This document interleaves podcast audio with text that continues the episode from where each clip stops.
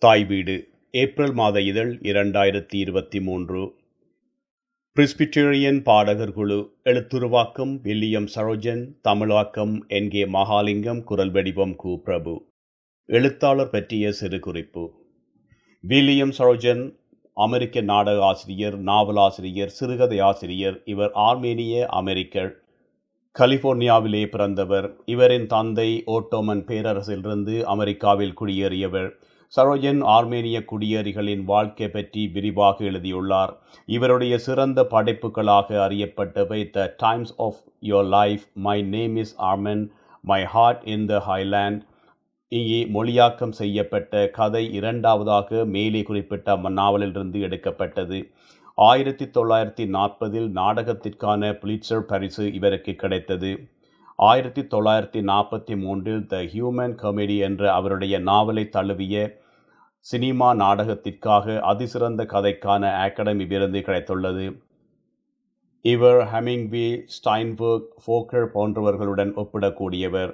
இருபதாம் நூற்றாண்டு அமெரிக்க இலக்கியத்தில் முக்கியமானவர். ஆனால் இருபதாம் நூற்றாண்டில் குறைத்து மதிப்பிடப்பட்ட ஒருவர் இவர். என்று ஒரு விமர்சகர் இவரை பற்றி சொல்லுகின்றார். இவர் மக்களையும் அமெரிக்காவையும் மிகவும் நேசித்தவர். வாழ்வில் பிறர் தரிசிக்காத இலக்கிய உலகை இவர் படைத்துள்ளார். கதைக்குள் செல்வோம். பிரிஸ்பிட்டேரியன் பாடகர் குழு. எங்கள் நாட்டில் ஆர்வமிக்க மகிழ்ச்சியான பல விடயங்கள் உள்ளன. அதிலே ஒன்று எங்கள் மக்களில் சிலர் ஒரு மதத்திலே இருந்து இன்னொரு மதத்திற்கு எளிதாக மாறிப்போய் விடுகின்றார்கள். எந்த மதமுமே இல்லாதிருக்க ஒருத்தன் இன்னொரு மதத்திற்கு போய்விடுகின்றான் அல்லது ஒரு மதத்திலிருந்து இன்னொரு மதத்திற்கு போய்விடுகின்றான் அவனுக்கு அதில் லாபமோ நட்டமோ இருக்காது. அவன் அதை அப்பாவித்தனமாகவே செய்கின்றான். நான் ஒரு வகையான கத்தோலிக்கனாகவே பிறந்தேன். ஆனால் எனக்கு பதிமூன்று வயது வரும் வரை ஞானஸ்தானம் நடைபெறவில்லை. அதனால் நான் ஞானஸ்தானம் பெற்றபோது அதை செய்த பாதிரியார் எரிச்சலடைந்தார். எனது சுற்றத்தவரை பார்த்து நீங்கள் பைத்தியக்காரர்களா? என்று கேட்டார். அவர்கள் நாங்கள் வெளியே போயிருந்தோம் என்று சொன்னார்கள். அவை அனைத்துமே எனக்கு இன்னும் தெளிவாக நினைவிலே இருக்கின்றன. பதிமூன்று வயது இன்னும் ஞானஸ்தானம் பெறவில்லை. பாதிரியார் சத்தம் போட்டார். எப்படிப்பட்ட மனிதர் நீங்கள்? என்னுடைய மாமா மெலிக்கே அதற்கு பதிலளித்தார். நாங்கள் விவசாயிகள் இருந்தும் எங்களில் மிகவும் திறமையானவர்களும் இருக்கின்றார்கள் என்றார். அது ஒரு சனிக்கிழமை பின்மதியம். ஞானஸ்தானம் முழுவதுமே ஏழு நிமிடங்களுக்கு மேல் செல்லவில்லை. ஞானஸ்தானம் பெற்ற பின்னரும் நான் எந்த வித்தியாசத்தையும் உணரவில்லை. நீ இப்போது ஞானஸ்தானம் பெற்றுவிட்டாய். ஏதாவது நன்றாக உணர்கின்றாயா? என்று எனது பாட்டி கேட்டார். அதன்பின் சில மாதங்கள் நான் புத்திசாலி போல உணர்கின்றேன் என்று அவர்களுக்கு சொல்லிக் கொண்டிருந்தேன். அதை கேட்ட என் பாட்டி நான் ஏதோ மர்மமான ஒரு நோயால் பாதிக்கப்பட்டிருக்கிறேன் என்றும் எனக்கு மனம் பேதலித்து விட்டது என்றும் நினைக்க துவங்கினார். அப்படித்தான் நானும் உணர்கிறேன் என்று நானும் சொன்னேன். நீ இப்போ கடவுளை நம்புகிறாயா? அல்லது அதிலே உனக்கு இன்னும் சந்தேகம் இருக்கிறதா? என்று சத்தம் போட்டார். கடவுளை நம்புகிறேன் என்று எளிதாக சொல்லியிருக்கலாம். ஆனால் உண்மையா இல்லையா என்பதில் எனக்கு இன்னும் சந்தேகம் இருந்தது. ஆனாலே உண்மையிலே நான் கிறிஸ்தவமாக இருக்கவே விரும்பினேன். அப்படியென்றால் அதை நம்பிக்கொண்டு உன் வேலையை பார் என்றார். என்னுடைய வேலை ஒரு வகையிலே சாதாரணமானது சில வகையிலே நம்ப முடியாதது. துலாரை வீதியிலுள்ள பிரிஸ்பேரியன் தேவாலயத்தில் நடைபெற்ற சிறுவர் பாடகர் குழுவில் நானும் பாடிக்கொண்டிருந்தேன். அதற்காக எனக்கு கிழமைக்கு ஒரு டாலர் கிடைத்தது. அதை அந்த கிறிஸ்தவ சீமாட்டி ஒருத்தி கொடுப்பார். அவர் பெயர் ஃபைலோஃபால். ஐவி செடியால் மூடிய ஒரு வீட்டிலே சோகத்திலும் தனிமையிலும் வாழ்ந்து வந்தார். அந்த வீடு என்னுடைய நண்பன் ஃபேண்ட்ரோ கொலஸ்கியோன் வீட்டிற்கு பக்கத்திலே இருந்தது. அவனும் என்னைப் போலவே உரத்த குரலில் கெட்ட வார்த்தை பேசுவான். அதாவது நாங்கள் இருவரும் கெட்ட வார்த்தைகளை அதிகம் பேசுவோம். எல்லாமே வஞ்சகம் இல்லாமல் தான் அதனால் திருமதியோ செல்வியோ என்று அறியாத ஃபைலோஃபலை பலமுறை துயரத்துக்குள்ளாக்கி இருக்கின்றோம் அவர் எங்களை அதிலிருந்து காப்பாற்றுவதற்கு இன்னும் காலம் போய்விடவில்லை என்று எண்ணினார். எங்களை காப்பாற்றுவது பற்றி எனக்கு எந்த பிரச்சனையும் இருக்கவில்லை. அதை ஒருபோதும் நான் எதிர்க்கவோ வெறுக்கவோ போவதில்லை. செல்வி ஃபைலோஃபல் அவரை இனிமேல் அப்படித்தான் அழைக்கின்றேன். அவர் எனக்கு தெரிந்தவரை நிச்சயமாக மனம் முடிக்காதவராகவே இருந்தார். அவர் எப்போது மனம் முடித்தவரா என்பது எனக்கு நிச்சயமாக தெரியாது. அல்லது மனம் முடிக்க எண்ணியிருந்தாரா? அல்லது காதலைப் பற்றி அதிகம் கவலைப்படாத ஓர் அயோக்கியனை காதலித்தாரா? அதாவது அவரின் இளமை காலத்தில் எனக்கு தெரியாது. நான் சொல்வதென்றால் செல்வி ஃபைலோஃபல் ஒரு பண்பான பெண். ரோபோட் பிரவுனிங்கின் கவிதைகளை வாசிப்பார். உணர்வு திறன் மிக்கவர் அவருடைய வீட்டின் தாழ்வாரத்தில் ஒரு முறை அவர் நின்றபோது நாங்கள் பேசுவதை கேட்டுக்கொண்டிருந்தார் எங்கள் பேச்சை கேட்க முடியாமல் சிறுவர்களே சிறுவர்களே என்று கத்தினார்.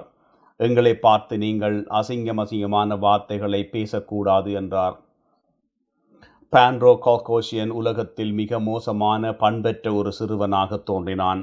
அந்த இயல்புதான் என்னை அவனிடம் கவர்ந்தெழுத்தும் இருந்தது. உண்மையில் அதனால் அவன் மிகவும் மரியாதையானவனும் பரிவுள்ளவனாகவும் எனக்கு தோன்றினான். செல்வி ஃப்ளைஃபோம் என்றான் அவன். அவன் அப்படி சொன்னபோது அப்படி இல்லை. செல்வி ஃப்ளைஃபெல் என்றே அவன் திருத்தினார்.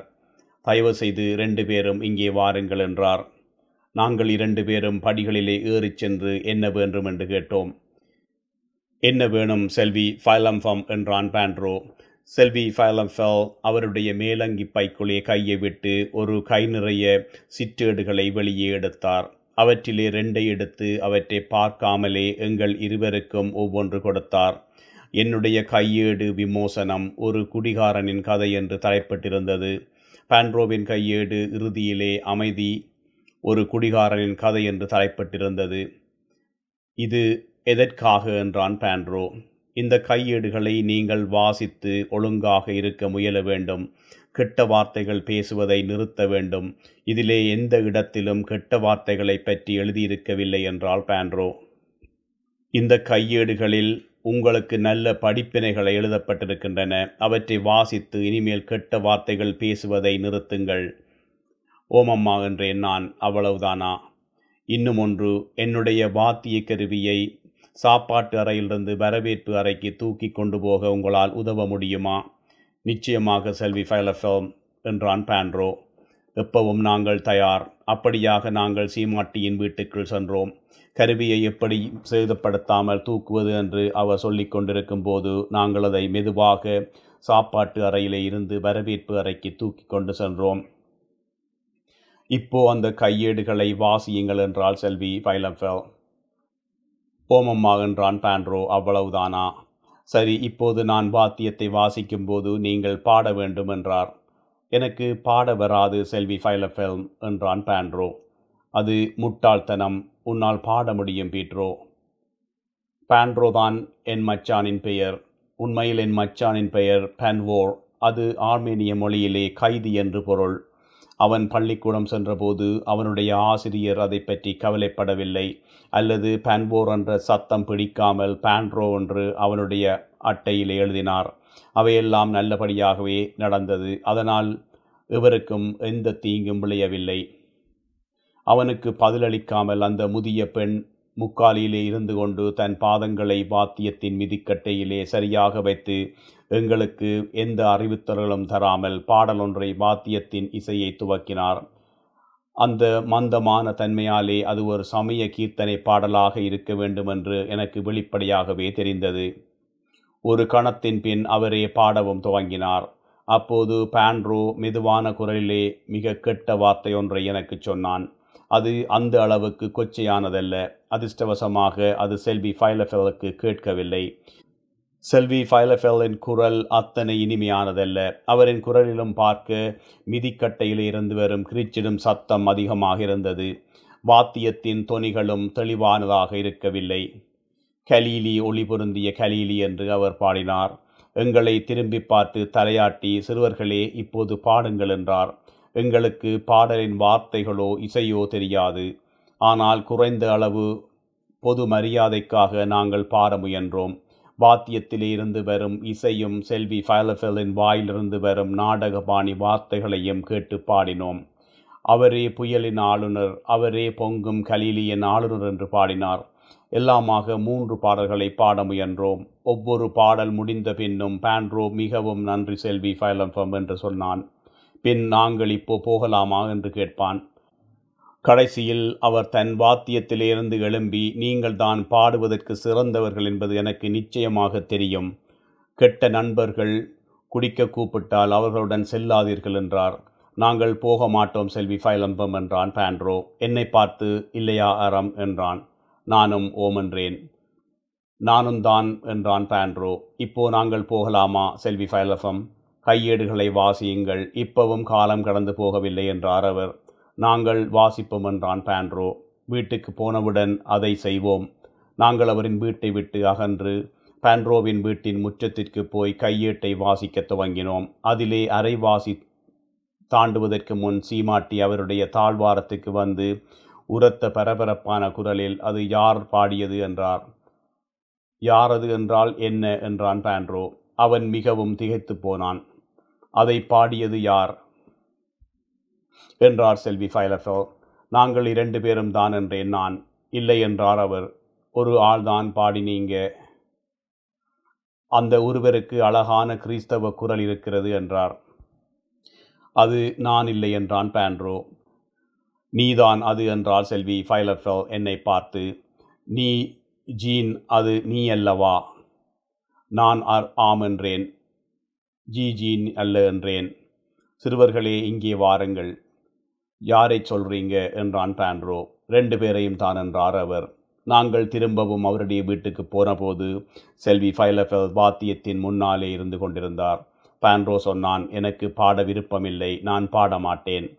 அப்படியென்றால் நீ பாடு என்றார் என்னை பார்த்து. நான் பாடினேன்.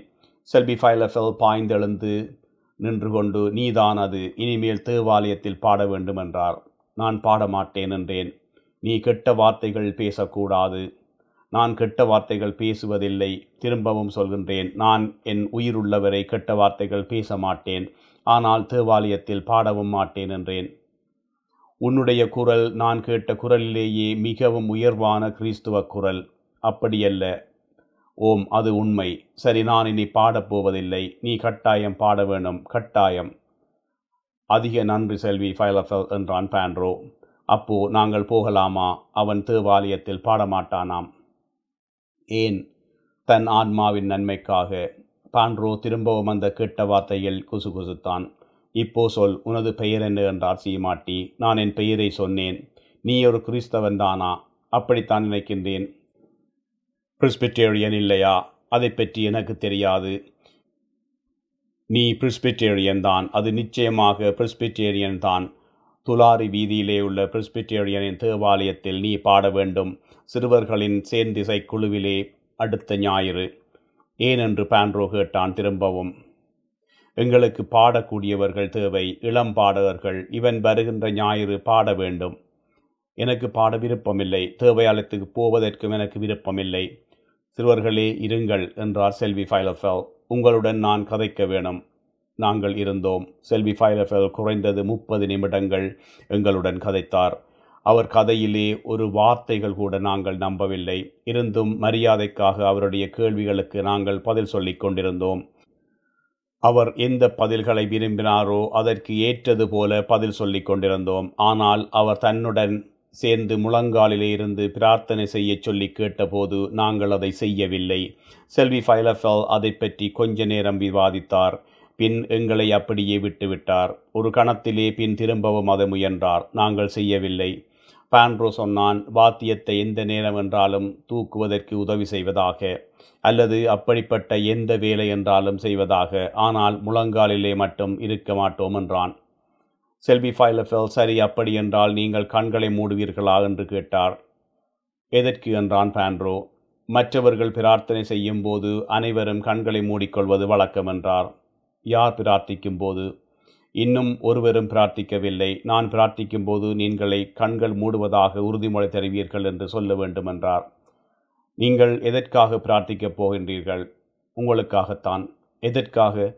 நீங்கள் ஒரு தீங்கையும் விளைவிக்க மாட்டீர்கள் என்பதற்காக உங்களுக்காக சிறியதொரு பிரார்த்தனை என்றார் செல்வி ஃபைலஃபெல். இப்போ நீங்கள் கண்களை மூடுவீர்களா? ஓ சரி என்றான் பாண்ட்ரோ. நாங்கள் கண்களை மூடினோம். செல்வி ஃபைலஃபெல் பிரார்த்தனை செய்தார். எந்த விதத்தில் பார்த்தாலும் அது சிறியதொரு பிரார்த்தனை அல்ல. ஆமேன் என்றார் கடைசியில். இப்போ சிறுவர்களே நீங்கள் நன்றாக உணரவில்லையா? என்று கேட்டார். உண்மையைச் சொன்னால் நாங்கள் எதுவுமே உணரவில்லை. ஓம் நாங்கள் உணர்ந்தோம் என்றான் பான்ரோ அப்போ இப்போ நாங்கள் போகலாமா செல்வி ஃபைலஃபம் என்றான். எப்போதாவது வாத்தியத்தை தூக்க வேண்டுமானால் நாங்கள் அதை தூக்குவதற்கு உதவி செய்வோம் என்றான் பான்ரோ உன்னுடைய திறமைக்கேற்ப நீ பாட வேண்டும் என்று எனக்கு சொன்னார் செல்வி ஃபைலஃபெல் அத்துடன் உன்னை குடிக்க அழைக்கும் கெட்ட சகவாசிகளுடன் இருந்து நீ விலகிச் செல்ல வேண்டும் என்றார் ஓமம்மா தேவாலயம் எங்கே இருக்கிறது என்று உனக்கு தெரியுமா? எந்த தேவாலயம்? துலாரே வீதி பிரிஸ்பிட்டேரியன் தேவாலயம் எனக்கு தெரியும். திரு சோக்கஸ் ஞாயிறு காலை ஒன்பதரை மணிக்கு உன்னை எதிர்பார்த்து கொண்டிருப்பார். என்னை அவர் மடக்கி விட்டார் போல நான் உணர்ந்தேன். பாண்ட்ரோ என்னுடன் தேவாலயத்திற்கு அந்த ஞாயிறு வந்தான். ஆனால் அவன் சேர்ந்திசைக்கும் மற்ற சிறுவர்களுடன் நின்று பாடுவதற்கு மறுத்துவிட்டான். தேவாலயத்தின் கடைசி வரிசையிலே இருந்து நிகழ்ச்சிகளை கவனித்துக் கொண்டிருந்தான். நான் அன்று பாடினேன். இருந்தும் என் வாழ்விலே என்றுமே அதுபோல மகிழ்ச்சியற்று நான் இருந்ததில்லை. எல்லாம் முடிந்த பிறகு இனிமேல் நான் பாடவே மாட்டேன் என்று பாண்ட்ரோவுக்கு சொன்னேன். ஆனால் அதனால் எந்தவித பயனும் விளையவில்லை. காரணம் செல்வி ஃபைலஃபெல் எங்களை மீண்டும் தன் வீட்டுக்கு அழைத்து வாத்தியங்களை இசைத்தார். பாடினார். எங்களையும் பாடச் செய்வதற்காக பிரார்த்தனை செய்வதற்கு முயன்றார். அத்துடன் என்னை சேர்ந்திசை குழுவிலே பாடுவதற்கு தீர்மானத்துடன் முயன்றார். நான் முடியவே முடியாது என்று மறுத்து விட்டேன் செல்வி ஃபைலஃபெல்லோ அனைத்தையும் உலகாயுத முறையிலே தீர்ப்பதற்கு தீர்மானித்தார். உன்னிடம் எவருக்கும் இல்லாத அரிதான கிறிஸ்தவ குரல் இருக்கிறது என்றால் அதாவது கிறிஸ்தவத்துக்கு தேவையான குரல் நீயும் ஆழமான மதத்திலே நம்பிக்கையான ஆள். அதாவது அது உனக்கு இதுவரை தெரியாது. அதனாலே எனக்காக ஒவ்வொரு ஞாயிறும் பாட வேணும் என்று உன்னிடம் நான் கேட்டுக்கொள்கின்றேன் உனக்கு நான் பணம் தருவேன். எவ்வளவு என்றான் பேண்ட்ரோ ஐம்பது சதம் என்றார் செல்வி ஃபைலோசோ நாங்கள் வழக்கமாக நாலோ ஐந்தோ பாடல்கள் தான் பாடுவோம். அதற்கு எல்லாமாக அரை மணி நேரம் எடுக்கும். அதன் பிறகு போதக தன் பிரசங்கத்தை அரை மணி நேரம் செய்வார். அப்போது நாங்கள் அங்கேயே குந்தியிருக்க வேண்டும். சுருக்கமாக சொன்னால் அந்த பணம் போதுமானதில்லை. அதன் காரணமாக அவருக்கு என்னால் பதிர்கொள்ள முடியாதிருந்தது. அப்போ எழுபத்தைந்து சதம் என்றார் செல்வி ஃபைலஃபெல் அந்த இடம் காற்றோட்டம் இல்லாதது போதகரின் பிரசங்கம் ஒரு அலுப்பு. எல்லாம் மிகவும் மனச்சோர்வை அளிப்பவை. ஒரு டொலர் என்றார் செல்வி ஃபைலஃபவ் ஒரு சதம் கூட அதற்கு மேலில்லை. ஒன்றே கால் டொலர் ஆக்குங்கள் என்றான் பேண்ட்ரோ. ஒரு டொலருக்கு மேலாக ஒரு சதம் கூட தரமாட்டேன் என்றார் பைலஃபெல் முழு சேர்ந்திசை குழுவிலுமே இவனுக்குத்தான் மிகவும் நல்ல குரல் இருக்கிறது என்றான் பேண்ட்ரோ. ஒரு டொலர் போதாது. இப்படியான ஒரு குரலுக்கு எந்த மதத்திலும் ரெண்டு டொலர் கொடுப்பார்கள். என்னால் கொடுக்கக்கூடியதை சொல்லிவிட்டேன் என்றார் செல்வி ஃபைலஃபோ. இன்னும் வேறு மதங்கள் இருக்கின்றன என்றான் பேண்ட்ரோ. அது செல்வி ஃபைலஃபலை குழப்பிவிட்டது என்று நினைக்கின்றேன். இவனுடைய குரல் ஒரு கிறிஸ்தவனின் குரல் என்று கசப்புடன் சொன்னார். அதிலும் ஒரு பிரிஸ்பிட்டேரியனுடையது. ஆனால் பேப்டிஸ்ட் அப்படியான ஒரு குரலை ரெண்டு டாலர் கொடுத்து பெறுவதற்கு விரும்புவார்கள் என்றான் பாண்ட்ரோ. பேப்டிஸ்ட் செல்வி ஃபைலஃபல் வெறுப்புடன் சொன்னார். அப்படி சொல்ல நான் விரும்பவில்லை என்றான். அவர்கள் பிரிஸ்பிட்டேரியனிலும் பார்க்க வேறானவர்கள் இல்லை என்றான் பாண்ட்ரோ. ஒரு டாலர் மட்டும்தான் என்றார் செல்வி ஃபைலஃபெல் உன்னுடைய பெயர் நிகழ்ச்சி நிரலிலே இருக்கும். எனக்கு பாட விருப்பமில்லை செல்வி ஃபைலஃபெல் என்றேன் நான். இல்லை நீ பாடுகிறாய். உனக்கு விருப்பமில்லை என்று நீ நினைக்கிறாய். பாடும்போது உன் முகத்தை பார்த்தால் நீ விரும்புகிறாய் என்று நல்லாக தெரியும். அவனுக்கு தேவதையின் குரல் என்றான் பான்ரோ வெளியே வா உன்னை கவனிக்கிறேன் என்றேன் அவனுக்கு ஆர்மேனிய மொழியில். அது ஒரு டொலர் குரல் அல்ல என்றான் பான்ரோ சரி சிறுவர்களே ஒரு டொலரும் பதினைந்து சதமும் அதற்கு மேலில்லை என்றால் செல்பி ஃபைலஃபோ ஒரு டொலர் இருபத்தைந்து சதம் என்றான் பான்ரோ அல்லது நாங்கள் பேப்டிஸ்ட்காரர்களிடம் சென்று விடுவோம். சரி சரி என்றார் செல்வி ஃபைலஃபோ ஆனால் ஒன்று சொல்ல வேணும்.